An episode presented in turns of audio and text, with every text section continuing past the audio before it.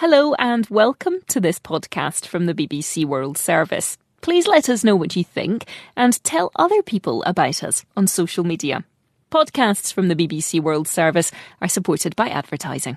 This is a download from BBC Learning English. To find out more, visit our website. Hello, I'm Jiaying. This is the English we speak. And hello, I'm Roy.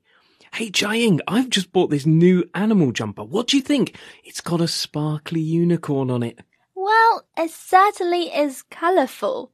And you clearly love it. I'm not sure I'd wear it, but it's nice-ish. Nice fish? What are you talking about? It's a stunning unicorn, not a nice fish. No, Roy, I said nice-ish. We add the suffix ish to some adjectives to mean not exactly or less than. Sometimes we can use ish as a word on its own, usually as an answer. So when I said nice-ish, I meant to say that your jumper is okay, but not exactly nice. Wait, so you don't like my jumper? Do you think it looks a bit unprofessional? Ish. Oh no, I think I need to go and change. I have a big meeting later on and I'm going to buy a new jumper.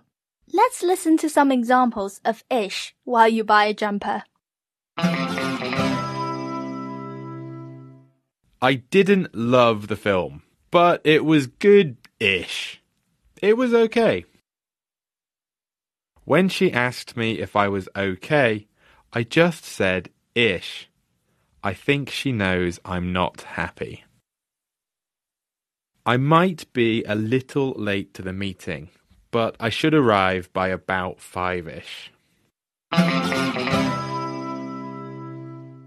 This is the English we speak from BBC Learning English. We're talking about the expression or suffix ish.